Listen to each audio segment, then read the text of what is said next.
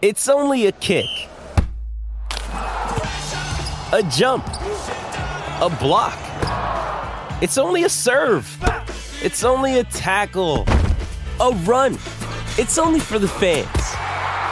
After all, it's only pressure. You got this. Adidas. Another day is here, and you're ready for it. What to wear? Check. Breakfast, lunch, and dinner? Check. Planning for what's next and how to save for it? That's where Bank of America can help. For your financial to-dos, Bank of America has experts ready to help get you closer to your goals.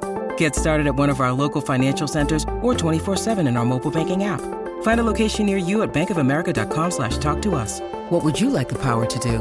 Mobile banking requires downloading the app and is only available for select devices. Message and data rates may apply. Bank of America and a member FDIC. When you need mealtime inspiration, it's worth shopping Kroger, where you'll find over 30,000 mouthwatering choices that excite your inner foodie. And no matter what tasty choice you make, you'll enjoy our everyday low prices, plus extra ways to save, like digital coupons worth over $600 each week. You can also save up to $1 off per gallon at the pump with fuel points. More savings and more inspiring flavors make shopping Kroger worth it every time. Kroger, fresh for everyone. Fuel restrictions apply. Thanks for listening to the latest Football Digest podcast, available on all podcast platforms. Subscribe now through Spotify, Apple Podcasts, Acast, or wherever you get your podcasts from so you don't miss a single episode. Hello and welcome to Football Digest Extra Time with myself, Ned Keating. I'm joined this week by Nathan Ridley of the Daily Mirror to look back on Manchester City's Champions League final success against Inter Milan and look ahead to England's World, uh, not World Cup qualifiers. Sorry, this is this is the, the kind of weird season that we've been in, and everything was around the World Cup, wasn't it? But no, it's Euro qualifiers now for England at least, anyway. Um, but we'll come on to that in the second half of the show. By which point, I should remember that it is the Euros and not the World Cup, as I tried to say there. Um, but anyway, Nathan, we'll talk about uh, Manchester City conquering Europe first, finally. Uh, a 1 0 win over Inter Milan in the final in Turkey on Saturday. Uh, in terms of the match itself, it wasn't Manchester City's best performance. I think everyone can can you know attest to that, and, and especially in the first half, they looked really laboured, really slow, and kind of played into Inter Milan's hands. I thought by they weren't moving the ball quick enough, and they weren't you know we're kind of when that wasn't working, and you've got someone like Erling Haaland in the box, you kind of think why don't you whip a few balls in? They weren't. They didn't seem to be playing their fluid self. Likewise, in the second half, they still weren't at their best, but Rodri was able to get the goal to to kind of put this team in the annals of history. That, that they will now be regarded as one of the best club sides of all time because they've been able to achieve something in English football that only one other side has done, and it happens to be their neighbours from the red half of Manchester. Yeah, I felt there was like almost a certain irony in the way City performed. I think obviously it was the defining game in the 15 years of this uh, this era that City have been in, and they probably produced the most anti Guardiola sort of type of performance in a big game. I, I, think that maybe it comes down to how his Barcelona team played, especially when they played um, Man United at Wembley in 2011. That winning in style, it's just that's the way he'll win a game. And I think we got a little bit of a hint with it with uh, the performance away at the Emirates uh, in February when City weren't at the best, but they were clinical in the second half and almost felt like once it got to half time at nil nil, Inter, although they hadn't had the shots at goal, Inter couldn't have performed much better. And it felt like if City got a grip of themselves in the dressing room, had a word, and if Guardiola tweaked uh, little things tactically, that City had more to give.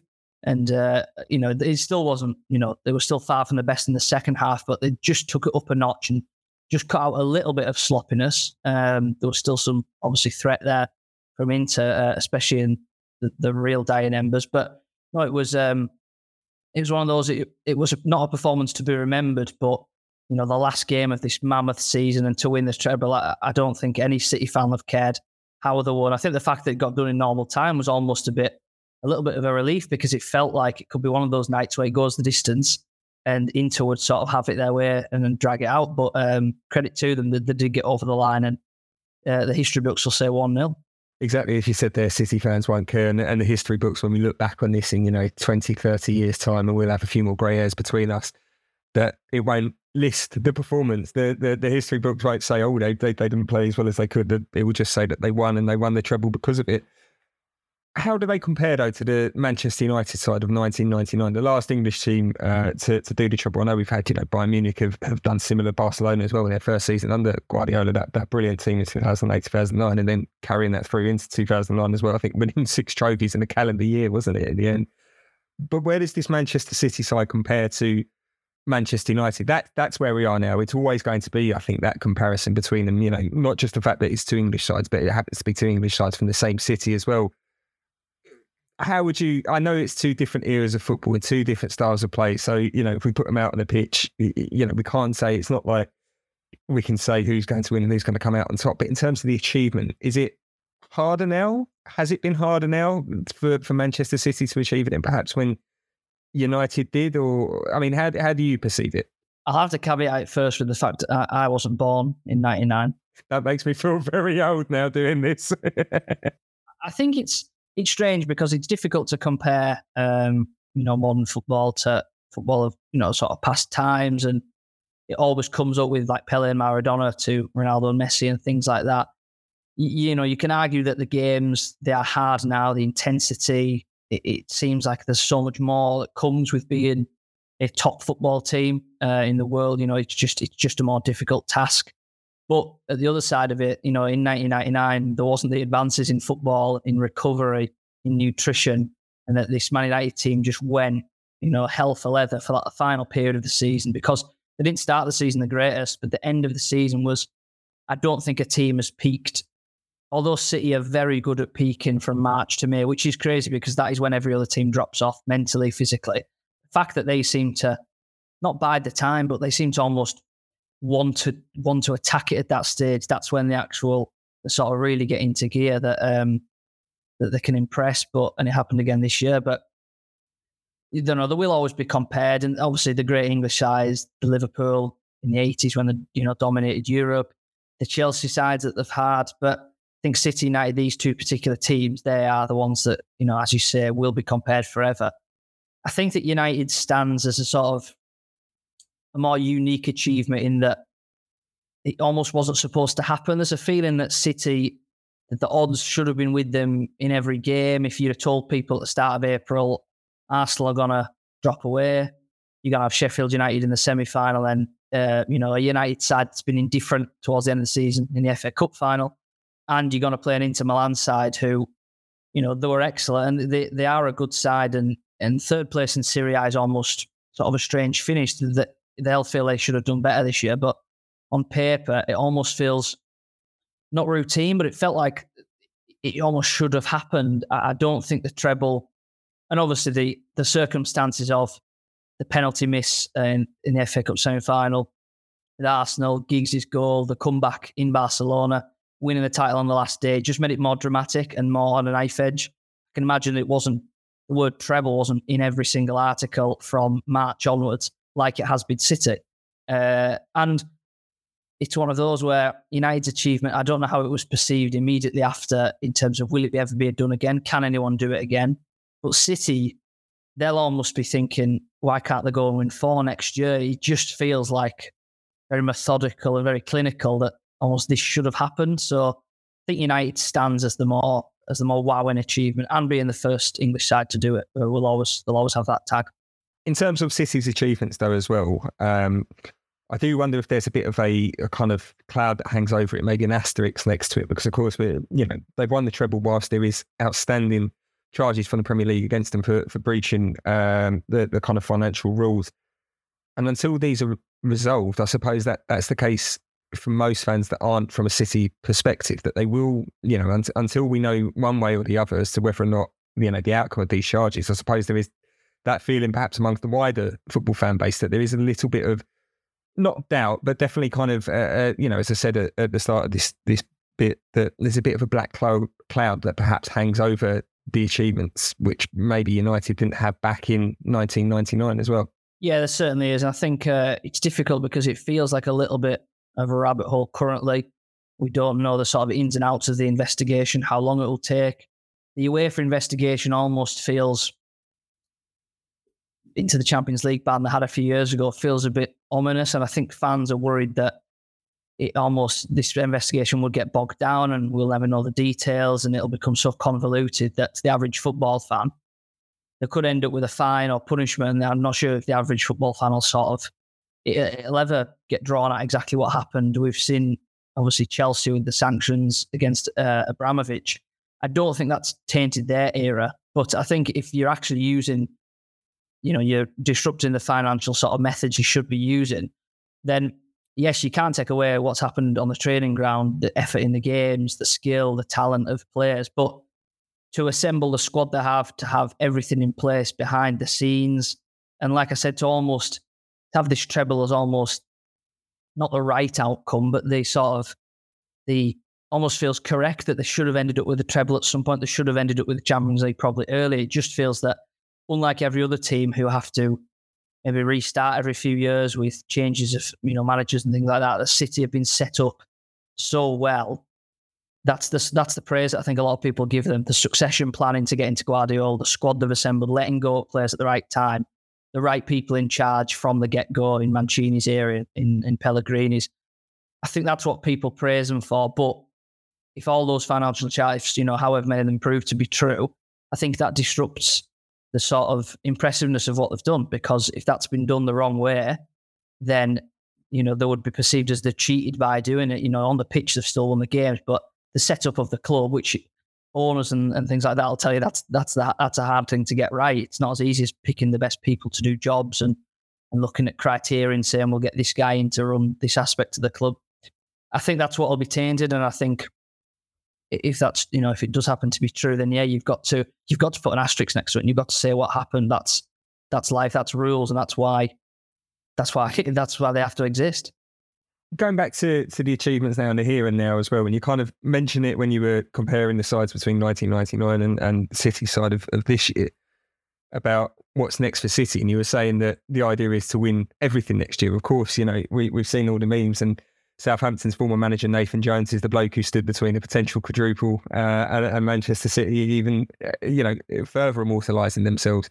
But I suppose that's where you think this next logical step is: is to win the quadruple next season in terms of the trophies. Of course, it might not even be a quadruple, it might be a quintuple. Uh, I think if that's the right word. Uh, if my English teacher listens to me, he's probably horrified right now if I've got that wrong. Um, but in terms of, you know, there's so many trophies, Community Shield's chuck in there as well, Super Cup as well. It might even be seven that we're talking about, a Club World Cup as well.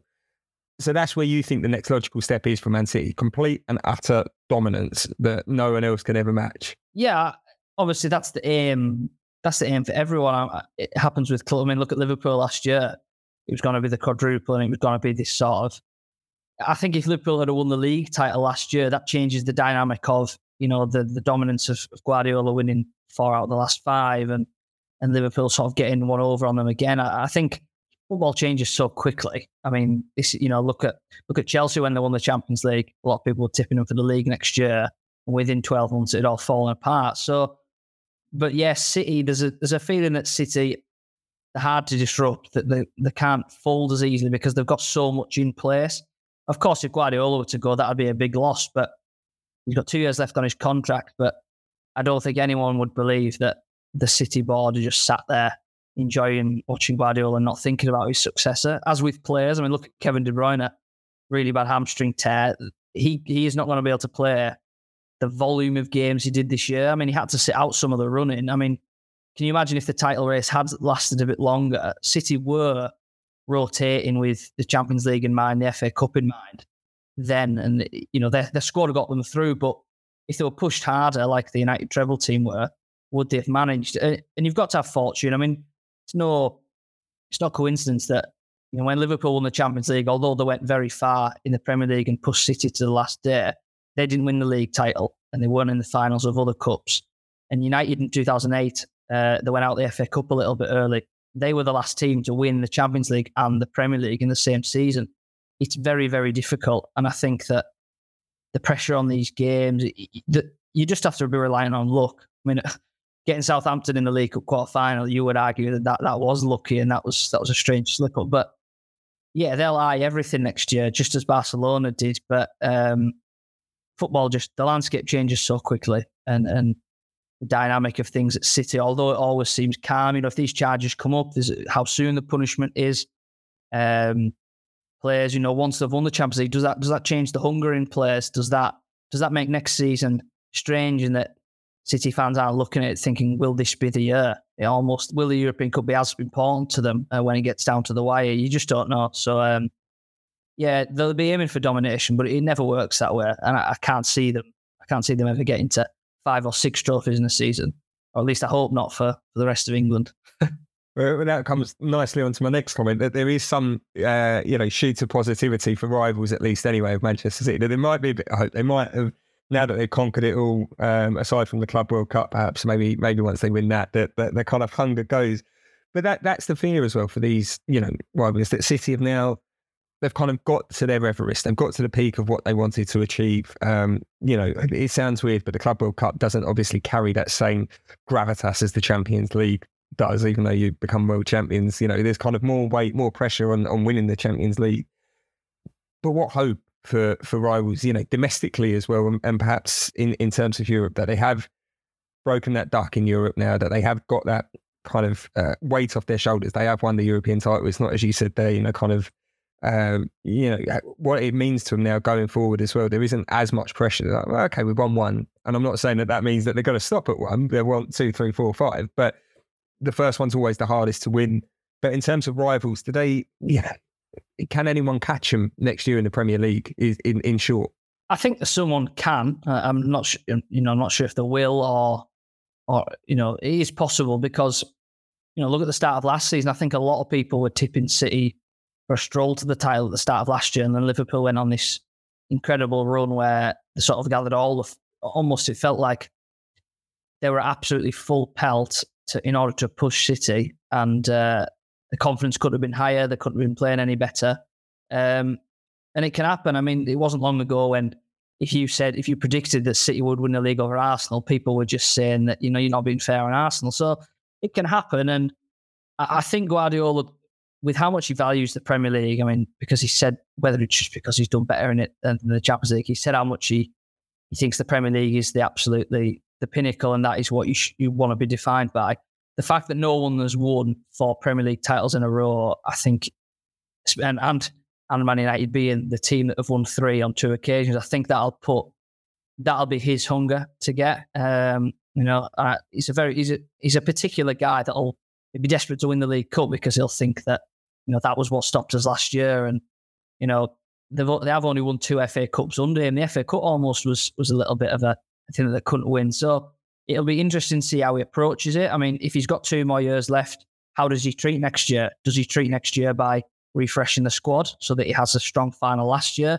Does he squeeze the most out of Walker, De Bruyne, uh, and these these older players? And you know that'll all be that'll all be something that they've been thought of in the background because as much as he says he doesn't want to talk about next season, Guardiola have had to be thinking about it uh, because now for them with going to June 10th, uh, the final, then you know it's not going to be long till they come around. So, in terms of teams who can do it, I think Liverpool, Liverpool, we're hopeful because they, you know, they've done it before, and they will say that they've sort of got, they've had the sort of experience of doing it.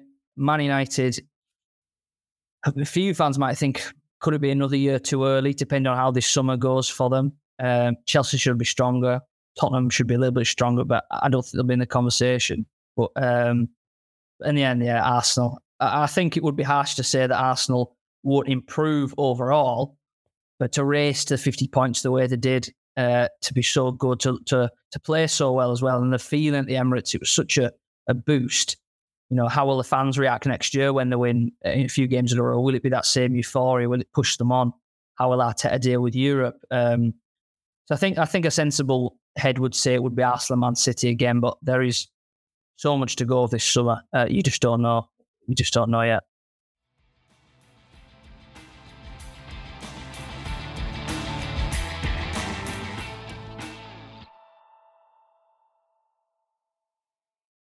Jewelry isn't a gift you give just once. It's a way to remind your loved one of a beautiful moment every time they see it. Blue Nile can help you find the gift that says how you feel and says it beautifully with expert guidance and a wide assortment of jewelry of the highest quality at the best price. Go to BlueNile.com and experience the convenience of shopping Blue Nile, the original online jeweler since 1999. That's BlueNile.com to find the perfect jewelry gift for any occasion. BlueNile.com.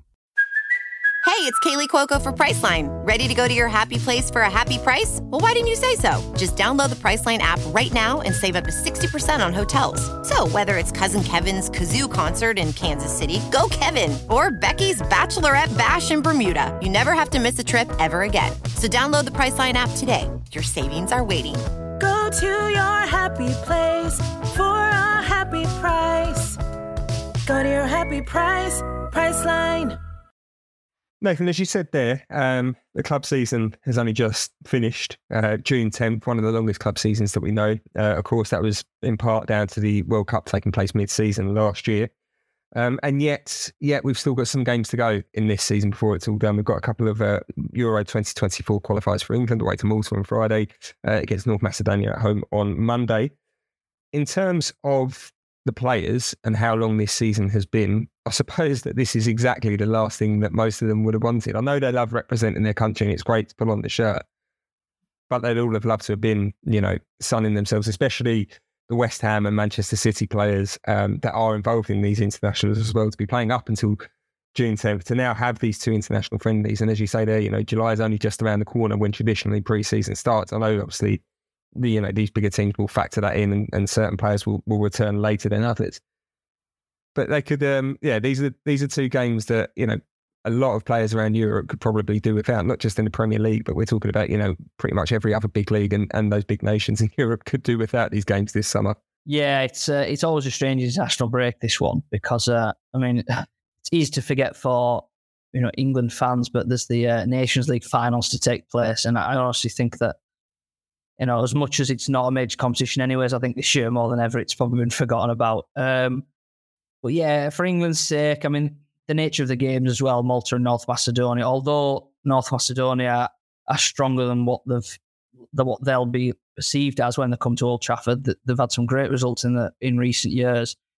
I think that the the the games on paper, yes, they're not enticing, and you know what what will be learned from them and things like that. It's that's the tricky thing for Southgate, and it's a shame when Lewis Dunk, arguably the along with uh, Eberechi Eze, the sort of name that stands out, that he had to pull out the squad.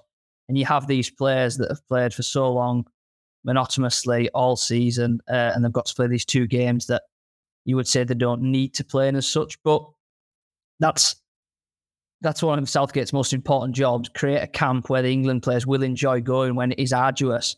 I mean, we know the March international break gets hammered every year because it comes in the tightest schedule. There's always injuries at that time of year either players are pulling out because they don't want to um, upset the clubs, or there's debate over who should go and oh we've got this game and the tightness of games in, in South America. I mean, we're lucky in Europe in that the short the shortness of travel. I mean, South American players, you're talking time differences, you're talking flying back home and, and different weather and all all that sort of stuff that we probably don't consider. But these games, yeah, it's and it, it possibly frustrated for the almost the fan in that maybe this is why people can get into England apart from major tournaments, is because there is so many games that people will see as, oh, I can't bother watching England Malta tonight, or oh, we'll we'll win anyway. I'll I'll look when we've won four 0 or whatever, something like that. That and every country deals with it. France, Germany, they, they all have these games where people won't um, won't appreciate, you know, just that they're a, in an international game of football a big honour. But yeah, the players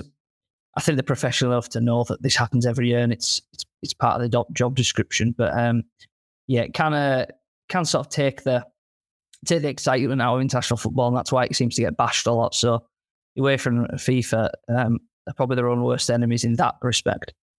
In terms of the players as well, so of course, um, you know, Gareth Southgate said that he won't play those that featured in the in the Champions League final. I think the Europa Conference League final as well. He might he might you know have a special exception for Kalvin Phillips because he didn't play too much did he in the in in uh, City's running. So you never know. He might make an exception for him, but for others, you know, your Jordan Pickfords, your Jordan Hendersons, your Harry Kanes, your Kieran Trippiers. Um, they've not played since the Premier League season's finished. By the time that that game takes place against Malta, that's almost three weeks. That's three weeks without a game. I'd argue that some of those have probably been on holiday in that time as well. So in terms of, I'm not saying that they go on holiday and gorge and all the all-inclusive buffets and they just lie in the sand sandwiches all day. Of course, they would have kept themselves in shape and and whatnot had they been away. But in terms of their match fitness and their match sharpness, it's stopped and now it's starting for two games and then it will stop again and they'll go back into to pre-season. So again, for the players from that perspective, for the ones that haven't been playing in these finals, that that won't have played for almost three weeks by the time the the Malta game comes around. Again, this is this is far from ideal timing for them as as they're looking to kind of try and start next season strongly in good physical shape as well. Yeah, it comes at a little bit of an awkward time because you have got to leave that room for the finals and, and European football and and things like that. But in a way, I mean, it's not like the the days of old where footballers would have six weeks off, go on the drink, eat, and then just come in and basically kill their own bodies for six weeks in order to get fit again. There are, you know, these players are on constant plans, nutrition, things like that. But, you know, I guess there's a, a bit of a silver line that some players like a Pickford can almost say, well, the three weeks before, yes, you've got to keep yourself in shape for England, but Gareth Southgate will appreciate they need a break, you know, mentally more than more than anything. Um, but maybe you can treat this camp as a little sort of mini preseason before the start because a lot of players in that situation, I mean, yes, they have the funds to holiday forever, but they will have been on the sort of main holidays and, you know, um, they'll be getting messages from managers and players, right, we're doing this in pre-season and it'll come quickly back, uh, back to, back to normal day-to-day life. So I think that some players, obviously, it's more important to some players than others, of course. I mean, Eberechi Eze must be chomping at the bit. I mean, ever since he got the call up, that'll have become his priority. Whereas Kyle Walker was getting interviewed the other night and he's he's talking about uh, having all sorts to drink and then just uh, he'll see Southgate in a few days. it is hard, the sort of uh, dynamic. But I mean, it's just like Malta's players. Malta's players, this will be the biggest game of their season, regardless of club and things like that. So it's balancing all that. Um, it's Southgate being around. You know, will it be a camp that I don't think he'll be over hands on? Players will need time to themselves. That they're flying away. They've, they've been with clubs all year. Uh, they'll want a bit of a break. And as you say, the players that played in Europe, um, they're not. You know, you're not going to be on a stringent program at St George's Park. Uh, you'll have a bit of downtime and working like that. In there's always other factors that you have to um, involve and the staff and all sorts. So yeah, I think it's a it's a big team effort in terms of getting prepared for it. But yeah, it can be frustrating for for some players, but um, for others, they'll uh, the, their eyes will light up with the prospect of uh, playing for England. But in terms of Eze, a name that you've mentioned a couple of times already, um, you know, for him, he'll be buzzing, he'll be excited. But you look at those, uh, you know, midfielders, especially for the Malta game. So again, possibility that Declan Rice may or may not play um, because obviously being in action in the Europa Conference League and, and celebrating that. And then I think Pablo Fornals' wedding was, was over the weekend as well. So the state he might be in might not be uh, ideal. So again, Southgate might want to give him time to rest properly. Um, Bellingham pulling out as well. You look at the midfield options that remain. Chances are Eze may well start against Malta. And this is a big opportunity for him, isn't it? To really showcase what he can do. I remember watching him. Uh, I, I, was covering QPR at the time when he made his breakthrough there, and he was one of these players that you just had. You just had your eyes on him at all times. You didn't know what was coming next. You know, even as a even as a teenager coming through the ranks, that you just kind of even in the press box, you'd see people getting out of their seats because he he does that. He's that exciting kind of player, and he could be the kind of player that maybe England haven't had since perhaps you know Dele Alli in in that respect of where he was coming through and could travel with the ball and could take it forward from midfield. I know Jude Bellingham's very good at that as well, and and will possibly uh, feel that role. I think going forward. But likewise with Eze, he has that ability to be exciting and to really kind of for England fans who may not have seen much of him playing for, for Crystal Palace this season, they're they're going to get a real opportunity to see an absolute live wire of a player. Hopefully. Yeah, it's huge for him, and it's it's it's great with the fact that he had such a heartbreaking time with his call up uh, in that preliminary Euro squad uh, when he got the injury. You know, I think I think it was that he came back into the dressing room uh, after training when he'd been injured. He'd found out he got the call. Um, uh, yeah, I think it's a great chance for him, and it, as every player when they get the first debut, you know, the debuts under Southgate, and he's given plenty of them, and he's been better than previous England managers at respecting other clubs lower down the Premier League and giving chances and, and being rewarding of that. I mean, some critics would argue that he's become a little bit more favourable to players, but I think that happens with every manager who's been in a job uh, for for as long as he has. But yeah, I think the chance to see something exciting. England going to have a lot of possession in both games. But that's and again, that's the duality with international football is that these type of games, England dominate possession. There's so much emphasis on the onus is on you. The opposition isn't really focused on. It's you know a player can really can really impress uh, with the, the nature that you know you're going to be in a dominant team. You're you're in a steady sort of setup, and if you're a new player, you can benefit from having these experienced internationals around you. That Eze can really, you know, if he's playing in the midfield with a Declan Rice, who you know these games won't faze him, Eze can maybe that'll help settle him and stuff like that. I think, yeah, and it is, but it's also hard for Southgate to judge because you know when the France World Cup quarter final is just a world away from these qualifying games, and qualifying has to happen, and there will always be debate about you know the nature of them. But someone like Eze, just as a James Maddison would impress in friendlies, and we've seen it before with before every major tournament, there's always a player impressing, and they get a call up, and you think, wow, he was brilliant, but ultimately Southgate will maybe go for a Mason Mount or someone a bit trusted. It's difficult to get in the side. You, you probably need with Southgate and Deschamps at France as well. He's similar. You need almost a year of constant call ups and probably as much you've got to impress on the training ground because you know the games can be a bit deceiving. So for Eze, he's just got to, even if he were not to perform well, you know, don't be too down about it. Don't be, don't put so much pressure on the one game. It's gonna have to be a consistent thing. He can't just play well against Malta and think, well, he'll be in the next England camp because that's not how it works. Southgate is, you know, he, the England team, the the coaching staff, they'll watch so many games. He's got to keep impressing. So I think that you know he doesn't have to have the most amazing of games to prove himself for England. It's about that consistency and and what he does uh, in the September round of games, October, and things like that. So so yeah, it'll be good for him. And the midfield, yeah, it does it does present an opportunity. It's it's interesting whether he'll go with. You know, does he have? Does he flirt with the idea of John Stones in there with no Bellingham? you wouldn't say him and John Stones are the same player, but that ability to carry the ball, the strength on the ball, the sort of um, physical profile as well.